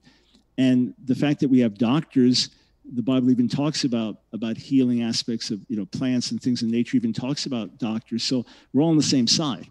In, in other words, we're working together, recognizing that sickness in itself is is destructive and, and negative, and, and that we all stand together for healing, etc. Christians are constantly in hospitals praying. And, and there are there are miracles. There are times when God does these things, and they have been tested. The the, the two studies that I mentioned, which if you get uh, Randy Clark's eyewitness to miracles, he'll reference his doctoral dissertation with the breakdown of the 795 people that they prayed for with metal implants and surgical problems in 2012 with the three different tests that they did of, of pain and, and other motion issues. And then the, the one in Mozambique where there's all this talk of healing. So four doctors went over there with equipment and said, okay, let's let's do that. So that that has happened. There have even been double blind studies where names are given out to prayer teams to pray for people in, in a hospital and and neither per the people do not know who's being prayed for, who's not, and then much better recovery rights of the, those being prayed for. So it does it does happen in that way. But last thing is is most of this is relational. In other words, God working in people's lives. The, the vast majority of healings I've heard about are not on TV, they're not on YouTube. When I'll ask, you know, someone uh, uh, on my Facebook page, on Ask Dr. Brown on Facebook page, if you've had a miraculous healing, please post it. I've been stunned by things I've read. They said, oh, yeah, doctors' reports and evidence, but most of it's just in people's lives. And then again, this is not something we just push a button and get a miracle all the time. You got it. And thank you very much for your question. Hydrip X says, Why, AP, do you think that you can fool God into revealing itself because he won't talk to us? God won't break his rules to prove you wrong. Um, well, my question is why this would be the way that God communicates if he does really want us to believe in him. I mean, my, my point there is that um, humans make a lot of claims about God and, and that He exists and what He wants from us. They claim to understand God. They act like they know what God wants and how He uh, how He works. The issue is that these are simply all humans telling us these things. Humans uh, that we are supposed to trust when we can't even trust our neighbors, when we can't even trust the people that we uh, work with, when we can't even trust our own families very often. Uh, we rely on ancient people who are supposed to have given us the message of God, and we are supposed to trust what they think or what they say God said. Why is it not much simpler than that? There is no reason for God to hide himself for thousands of years if we are supposed to believe. I could be if I genuinely want to believe, I believe that uh, everyone would want to believe in God if God did really exist. And God could simply show himself, God could simply talk, God could simply come out of his hiddenness and people would believe. Unfortunately, it doesn't happen that way. All the mir- miracles are simply uh, vague, none of them is extraordinary. Gotcha. And this one coming in from Band for Life says, Dr. Brown, why would a God miraculously cure your hives, a condition, they put in parentheses, a condition with a viable treatment, while allowing millions of innocent children children's cancer to progress unchecked? Yeah, thanks. Thanks for asking that. Uh, number one, this was just a sign to me as a brand new believer. It, it's that simple. Uh, of course, uh, a trillion times to one, I'd rather see these children healed, and it, it, breaks my heart as well that that's the state of things. Um, but it was just a sign. It was I, I had the treatment. I, I gotten highs before I was a, a, believer, and spread all over my body. Of course, you know it's miserable. It's not like cancer, but it's it's miserable. Up all night, itching and, and calamine lotion baths and all this stuff, and then uh, got a course of medicine. It took 24 hours for any effect. And then after about seven days, the hives uh, were finally cured by, by medicine. So I stopped taking the medicine and was on my way to school as a brand new believer. And next thing, it broke out all over my body, and I was in panic because I'm at school and I've got no medicine. And even if I had it, it's going to take a day to take effect. And just sat with a friend who was also a new believer, and we prayed. And less than two minutes, I mean, everything disappeared off my arms and body and never came back. So that was just a sign. Uh, I've had other conditions that I prayed for that haven't been been healed, and I was clear that most. Uh, I've seen some healings with cancer, but the people I've been close to, the people I've known, that I prayed for over a period of years, uh, we lost them to cancer. It's a fallen world. It's a messed up world. What's interesting is is that Scripture indicates that God is not happy with this either that God grieves over these things as well. Uh, there's even a text in Mark 1 that the, probably the best reading is that Jesus was, was angered by, by the condition of a man who was suffering from severe debilitating skin condition uh, that we call leprosy now uh, in, in, our translations, and that, that, he heals him because of that, that, that these are disfiguring things that God himself grieves over, that somehow in the world to come things will be set right. But, but I agree uh, there's much pain, there's much suffering. If we could just push a button, make things happen a certain way, we would, which is all the more reason that, that we want to see the Lord return and put an end to this suffering. Gotcha. And thank you very much for your question. Joe, let me know if I pronounce it right. Joachim West. Joa, Joachim? I can't. Let me know. thank you for your question. It says, I remember when you, Dr. Brown, went on Benny Hinn's show, and then they ask, is Benny Hinn's alleged supernatural acts fake and your ex- alleged supernatural experiences real? I can't comment on uh, testimonies with Benny Hinn whatsoever. I, I went on the broadcast knowing it would be controversial because I wanted to reach his audience uh, to straighten out uh, a, a, wrong teaching that was out there. So, because he had the platform to that audience, I accepted his invitation to go on the air. And um, unfortunately, the show that, that we recorded that I addressed that, that major error that was out there never aired. Uh, so uh, I can't attest to that. I don't know him. That's the only time I ever met him or spent any time with him. I've never been in, in one of his audiences to, to verify or, or did medical follow up. So I have, I have no idea whatsoever. I know he's controversial and has a bad reputation in many circles, but uh, I'm not uh, healing is not a thing, a major thing I've focused on. I've simply provided documented evidence, and it, it's out there. Again, Craig Keener's two-volume study, Miracles, massive documentation in that, as well as dealing with philosophical issues. Randy Clark's Eyewitness to Miracles, Lee Strobel's The Case for Miracles. You'll, you'll find documented stories in detail there. But I'm, I'm not, uh, to be perfectly clear, I'm not expecting anyone to believe my my story. I'm simply explaining why I, I know these things to be true, and it's perfectly fine if you're skeptical or mistrust me. And uh, I'm simply explaining why I believe and know these things to be true. Gotcha. Thank you very much. And then Hydrip X says, AP, where do you get your morals from? And if he says his parents, where do they get it from? What his parents? What? Parent, like your uh, your mom and dad. Oh, my parent. Okay, I, I, didn't get that part.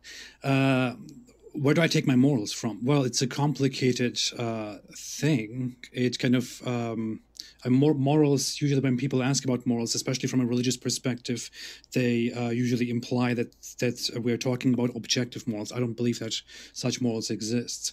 When i talk about uh, morals when i talk about things that are uh, right or wrong or good or bad i'm usually talking uh, from a rather uh, utilitarian perspective also from a compassion based perspective, also from a perspective that is based on what is uh, good for the individual, not, not good for the majority, but good for the human individual. Uh, where I take this from is that uh, I go through life, I see that, uh, for example, I see that people are suffering, I see that somebody is uh, in pain next to me, and something lights up in my brain, which makes me feel that pain that the other person feels. That can even be scientifically traced and shown. My brain literally mirrors the, uh, what this other person goes through. If they have their, if, if the other person is kicked in their testicles, my brain uh, emulates that, which is why I feel the urge to hold myself there.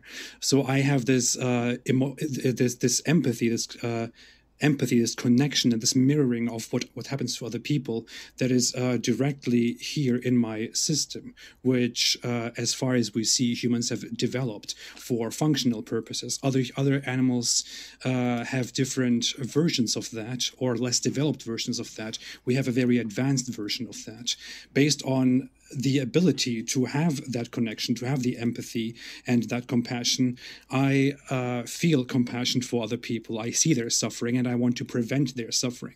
I put myself in their position. When somebody suffers and I can come and prevent their suffering, it makes me feel good. I feel, I think about how I would like it, how I would feel better if somebody else came and helped me out of my misery.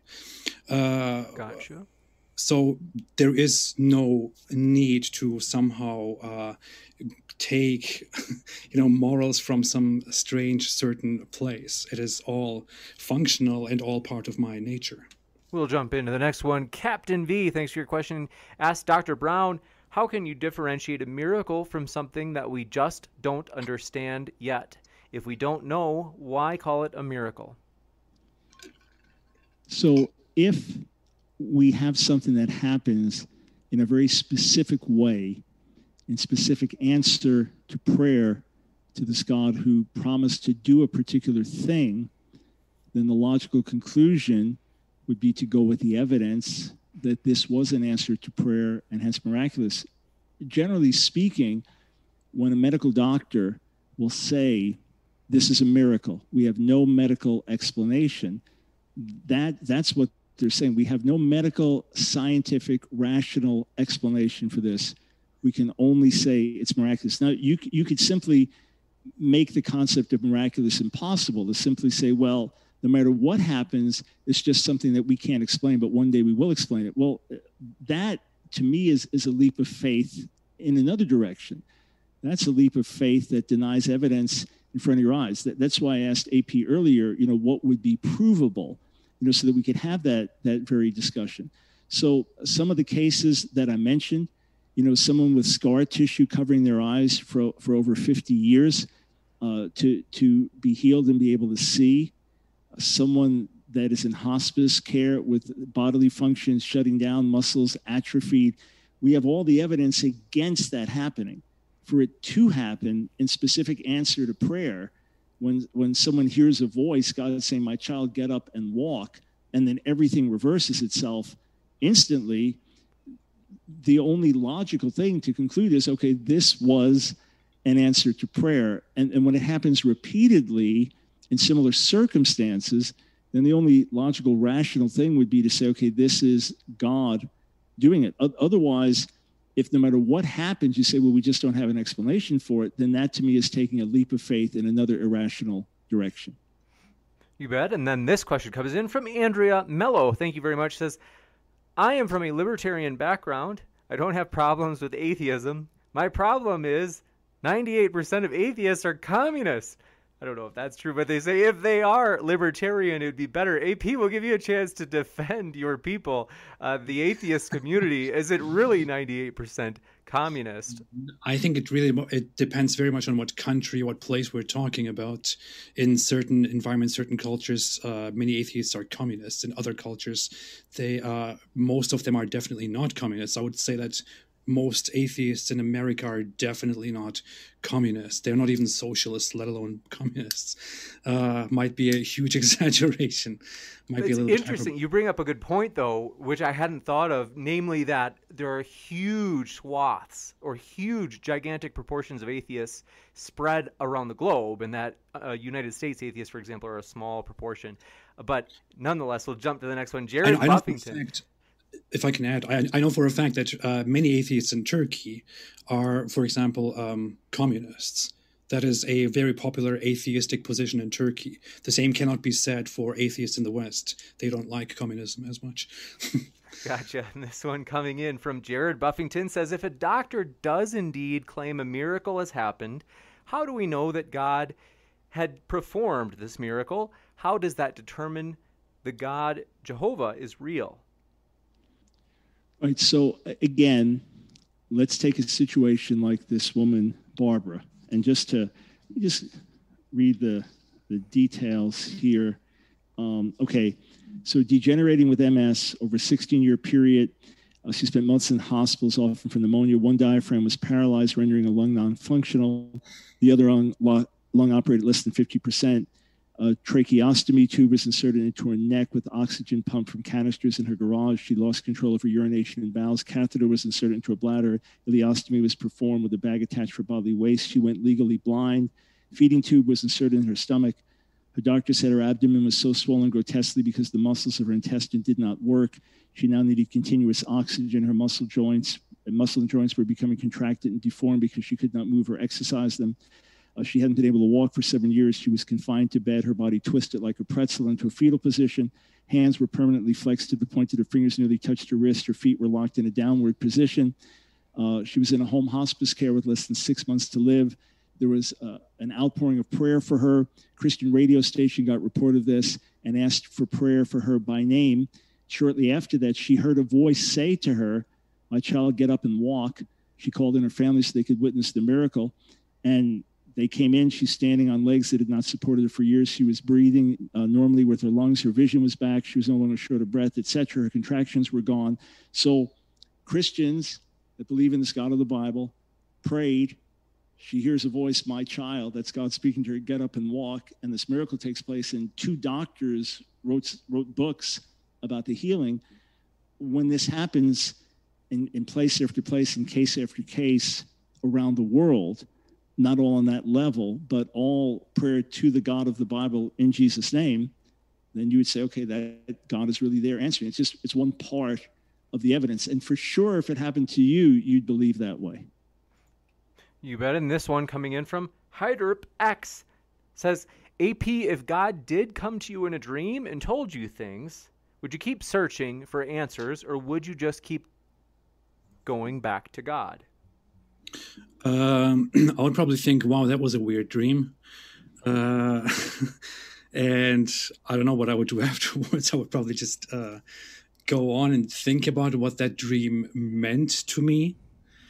Uh, but I don't think it would really change very much about how I think about God at all as said in the uh, in an earlier example given by Dr. Brown, if I had the same exact dream for five consecutive nights, and then the following day it actually happens exactly the same way as I dreamt it, then I would probably think, okay, okay, there's something really wrong about this. I must inspect that further. But I assure you, I can almost definitely say that that never happened to anybody. And I, I hope it would happen to me. I really hope it would happen to me but it, I don't think it will. Gotcha. And Let Night HVAC says if God just made himself known, people wouldn't appreciate his grace and they would take him for granted like humans do. Read John 20, 27 through 29. Get each of your thoughts if each of you would like to respond to that. Yeah, well, obviously, just just like a woman who's respectable, you know, maybe she's 20 years old and marriageable, uh, and respectable woman. She just doesn't give herself to any guy that glances at her. You know, trust has to be earned and, and love has to be proven and things like that. So there are aspects to us seeking God, to what's made of us through this, to the growth that comes through it. Uh, that yes, God is not just our celestial buddy. We don't just push a button and get miracles, you know, lay in bed in the morning, God, send in all the money I need, send in all the food I need. We know anything in life that has to be challenged in order for there to be growth. So, of course, it's not just going to be some unfettered vision of God. Okay, AP wants it like this, Mike Brown wants it like this, this guy wants it like that, she wants it like this. So, yes, uh, we, we do learn in these ways, but I would say very clearly that he does reveal himself if we truly seek him and humble ourselves. And many times it's a process of years. So as I hear AP, I hear a man on a journey. That's, that's what I hear. And I'm, I'm very hopeful because, again, we, we just met tonight. I didn't know really anything about his background until just moments before the show. So when I hear your tone, even though you're skeptical and, and are sure XYZ hasn't happened, I don't hear a, a, an outright hostility in you and a mockery of, of those who would believe and a disdain of, yeah, no way this could ever happen. So I, I look at you as on a journey and, and when you reach the destination, my, as I hope, then you'll say, hey, now I understand the process and it made sense. Thank you so much. Uh, what was the question again, James? Sorry, I, I, sure. I, I can't. No problem. They said if God just made himself known, people wouldn't appreciate his grace and they would take him for granted like humans do. Read, then they say Gospel of John 20, 27 through 29. Well, I would say that that is that that that is kind of just a um, an excuse. To be very honest, I simply do not see any reason for uh, God not to reveal Himself. I'm pretty sure that uh, so many more people would believe than disbelief in a God if the God if God did indeed reveal himself. Most people who disbelieve, including myself and including every atheist that I have encountered, every ex-Muslim that I have encountered, and many of the ex-Christian atheists that I've seen, every single one of these atheists that I've encountered uh, they disbelieve because they don't believe. They are not convinced. They are unconvinced. They don't disbelieve because uh, they know that it's true and they simply just don't want to. That's a uh, misconception that some people actually hold, that people simply refuse to believe. That's not true. I mean, I cannot imagine anyone actually doing that. People are simply not convinced, which is why they do not believe. If I was convinced, if I did see the evidence, I would definitely believe but I'm not convinced.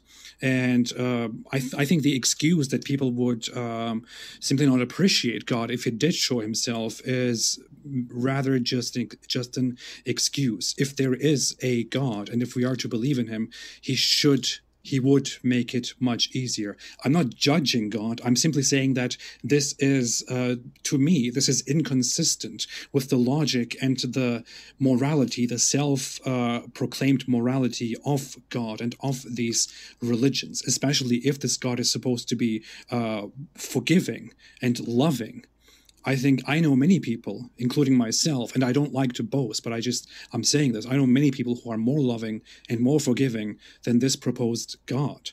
And I don't see this out of hostility. I just think that's a huge problem to the logic of God.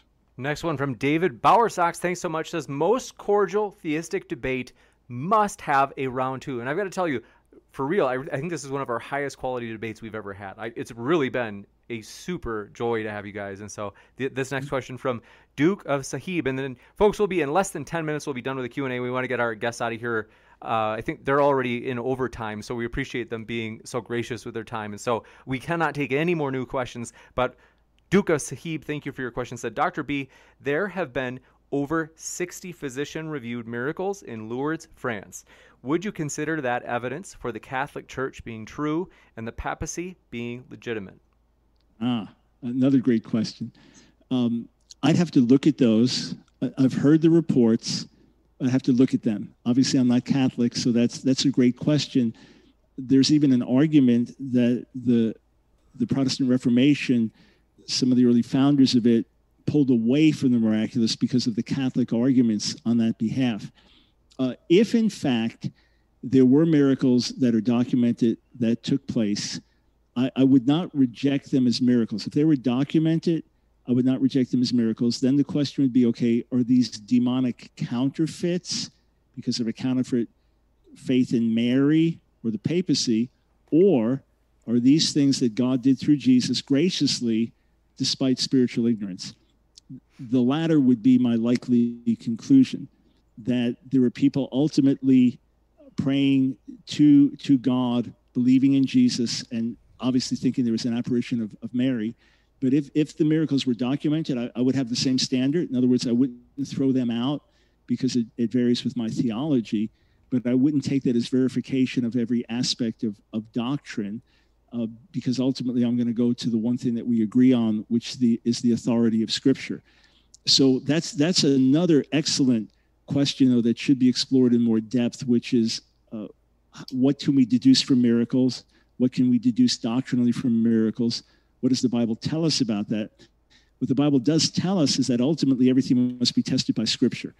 And the Bible does even say, Deuteronomy 13, that if someone works a miracle and then says, follow other gods, God's actually testing you. So there could be that aspect of, of God testing to see if we'll follow the miracles only or if the miracles will point us back to Him. And I know this is not the time for back and forth, but I do just want to say, AP, that there are plenty of people who reject God because they don't want God, because they, they want to run their own lives and they don't want to be accountable to anyone. So when you think everyone would believe if he was revealed, I wish that was the case. I wish that was the case. Anyway, I violated the rule there by referring to a previous comment, but I've been I've been meaning to say that for a bit. Can I add a quick comment to what to your answer to the question? It's like one sentence. Okay, okay, one sentence. Well, uh, you know, everyone can claim that the miracles of others are simply a test for them. It's very simple. We'll jump into this next one. Andrea Mello, thank you very much. Says why? Oh, this back to the uh, communists. They said why most part of atheists are communists and have as a religion the state. Said, look, if the atheists are libertarian atheists, it'd be great for everyone. Gotcha. You got it.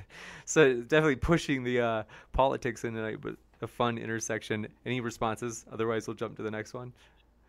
Next well, yeah, one. I mean, uh, communism is simply an, an, ideology that kind of requires uh, atheism, to be more precise, state atheism, because uh, one of the one of the major founders of the idea of communism directly ruled out uh, religion as a an, an, illusion that is meant to give humans uh, pleasure and meaning in life, but that it's a false and uh, detrimental solution. Of course, communism itself came up with an, an alternative to, to religion that is uh, just as bad as as this supposed detriment of religion, or maybe even arguably worse.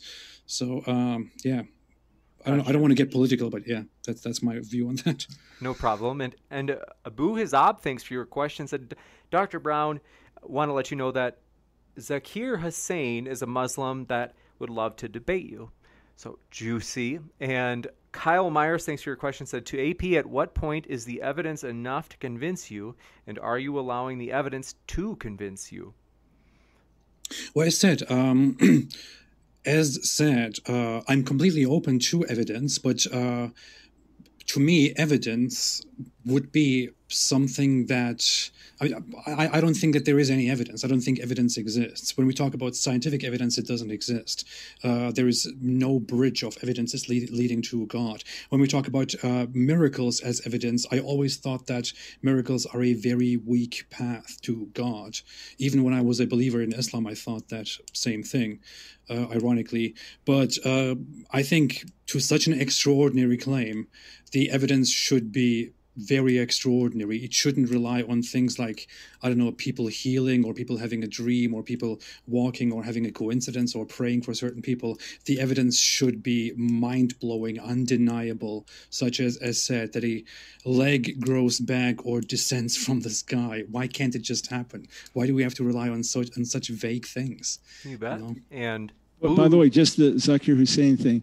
Uh, yes, uh, we we dialogued and we were supposed to a debate in England uh, the last couple of years, uh, a joint debate with Dr. James White and I, with Zakir and a colleague, and then one or two debates just with the two of us, not focusing on on Islamic texts, but but areas where where we could interact on on mutual uh, expertise. So those those just never happened. Uh, there was an inability to get uh, campuses set up by the, the Islamic organizer, and then COVID took things out. But be very happy to do it. We did extend an invitation to him to join me on a, on a new TV show that's about to launch on the Awakening Network called That's Debatable. Uh, but he uh, instead recommended um, another Muslim debater uh, who who uh, he and I debated is the Quran versus Scripture is the Word of God. So Zakir had that recent opportunity, thought this other gentleman would be a better candidate, and then the subjects ended up switching. But yeah, by all means, I hope we have the opportunity to do that. You bet. And this one from Blue Heron says, Dr. Brown, they're asking it. They think that uh, the quote, the alleged quote from Darwin, they say they think that it's from the Architects of the Culture of Death by Marco and Wiker. Okay, actually, I, I, I got that a book I was reading recently by, I believe, Richard Simmons, Reflections on the Existence of God. Uh, he seems to have been very accurate and meticulous in his in his quoting of sources, and I, I just grabbed that and and put those uh, put some of those notes together uh, last night earlier today, and I said to myself, I should verify that quote to see that it's it's actually from Darwin. Uh, because of the the source in which it was quoted, I, I I took for granted it was accurate, but the the scholar in me said better check on that. So I will absolutely do that. If if I in any way attributed something false to Darwin, uh, I apologize. I have enough profound differences without that. But the point I was making stands that we all reject that. We we are all repulsed by that that concept. Why? Because of the the moral law that God put in our hearts. Because of human consciousness. Because of the the recognition of such a thing as justice and injustice. But I will definitely check on that uh, to verify it. And it's something I would normally have, have done and, and want to do earlier, just, just neglected to. So uh, any lack there, I apologize for. If it's accurate, it's accurate. But either way, the point I was making wasn't even that Darwin said it. The point I was making is we are universally repulsed by the very concept. But, but we'll, we'll both dig and, and we'll, we'll come to the actual root on, on the accuracy of that quote. Thanks. You got it. Thanks for your humility. And thank you. Captain V says, Where is the faith in saying, I don't know? Not sure what their point was, though. Next one, Snake was right, says, Why would God wait for humans to ask for his healing will to be done? Why not just do that will? Who's that for? That's a good question. I would think it's for you, Dr. Brown, but I'm not certain. I also know that they're an atheist, so that's why I'm thinking so. Oh, well, okay. Num- number one, I do believe God expects us to do his will, but if we don't know he's there, we don't know that he's real, why would someone do it? In other words, let's say you're raised in a non religious home and you're confronted with Islam says this, and Christianity says this, and Judaism says this, and this philosophical system says that. Then you'd want to know okay, is there really a God? Did he put me here? Am I accountable? If so, who is the real God? And then um, then you could determine whether to act on it. Uh, as far as as healing, uh, Paul recommends to Timothy to to drink a little wine, which is used medicinally because of his constant uh, stomach ailments. And you know the Bible speaks of the balm of Gilead that was just like a, a healing balm. So um, I'm all for medical practice. When it, when someone is sick, you know, w- one of my friends uh, says that his policy is if, if someone collapses, you know, it's emergency, call one, call 911 and then pray. So you do what you know how to do, and then you ask God to intervene to do what only He can do. But by all means, if we don't take care of our bodies, if we don't eat right, if we don't live right, we have no reason to expect that God will constantly bail us out for destroying our health. You... Can I can I uh, give a response to that too quickly? Super quick one. Yeah. Um, so, so so what I would think is that. Um, as long as you want to believe that a certain thing is uh, related to a certain prayer that you just did, you can find a way to believe that. If you want to believe a certain thing to be true, you can find a way to believe that. There are many cases in the world where uh, seemingly inexplicable, strange things happen in uh, medicine or in science that uh, are completely unrelated to any prayers or any religions. Things happen in China, in India, in other cultures. And in those other cultures, people also usually attribute them to their own religion as being true. Hindus believe uh, many. I, I have seen many Hindu examples where they believe that sticking around with certain saints is the reason why they they suddenly healed.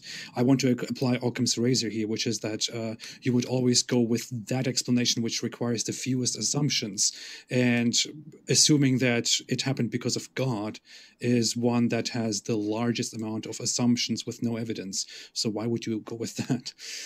Yeah. By by the way, uh, just just doing an internet search while listening to every word that AP just said, what I'm seeing is referring to Darwin's The Origin of Species by Means of Natural Selection or the Preservation of Favored Races in the Struggle for Life. That was the full title of it. So this is, allegedly is Darwin, but uh, anyway, well, I'll keep digging to be sure. Gotcha. Want I'll let you know, folks, we really do appreciate our guests. We want to respect their time as they are already here beyond the time that they had promised. So we really do want to encourage you to check out their links, folks. If you are here this long into the debate, first, I understand because it was a great one, but also it makes sense you'd probably enjoy these guys' content. So you can click on those links in the description box, and that includes if you're listening via podcast. So the Modern Day Debate channel does have a podcast, and so you can find our guest links in the description box for this episode. And with that, I want to say thank you so much, Dr. Michael Brown, as well as Apostate Prophet. It has been a true pleasure to host you guys.